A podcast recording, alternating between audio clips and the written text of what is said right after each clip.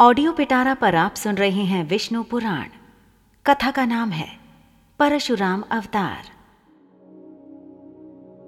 परशुराम राजा प्रसेनजित की पुत्री रेणुका और भृगुवंशीय जन्मदग्नि के पुत्र विष्णु के अवतार और शिव के परम भक्त थे।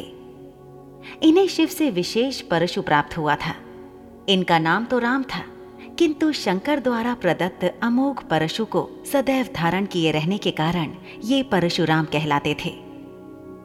विष्णु के दस अवतारों में से छठा अवतार, जो वामन एवं रामचंद्र के मध्य में गिने जाता है, जमदग्नि के पुत्र होने के कारण ये जामदग्नि भी कहे जाते हैं।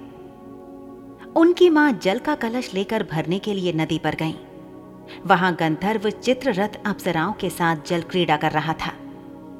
उसे देखने में रेणुका इतनी तन्मय हो गई कि जल लाने में विलंब हो गया, तथा यज्ञ का समय व्यतीत हो गया।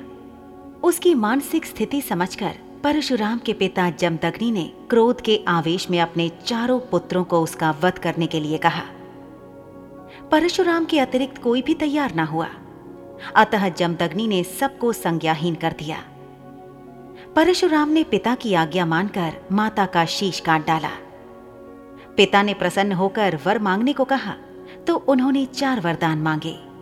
माँ पुनर्जीवित हो जाएँ, उन्हें मरने की स्मृति ना रहे भाई चेतना युक्त हो जाएँ और मैं परमायु हूँ।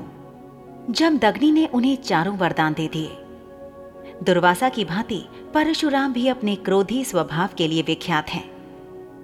एक बार कार्तवीर्य ने परशुराम की अनुपस्थिति में आश्रम उजाड़ डाला था जिससे परशुराम ने क्रोधित हो उसकी सहस्त्र भुजाओं को काट डाला।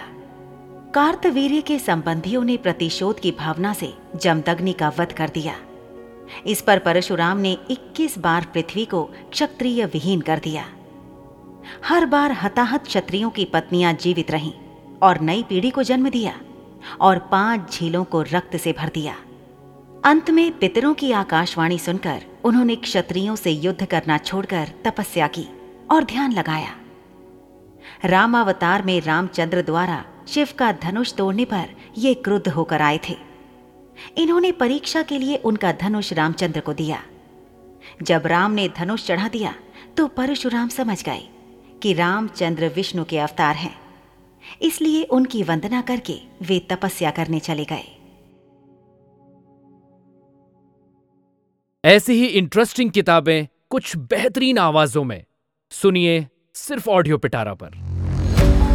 ऑडियो पिटारा सुनना ज़रूरी है।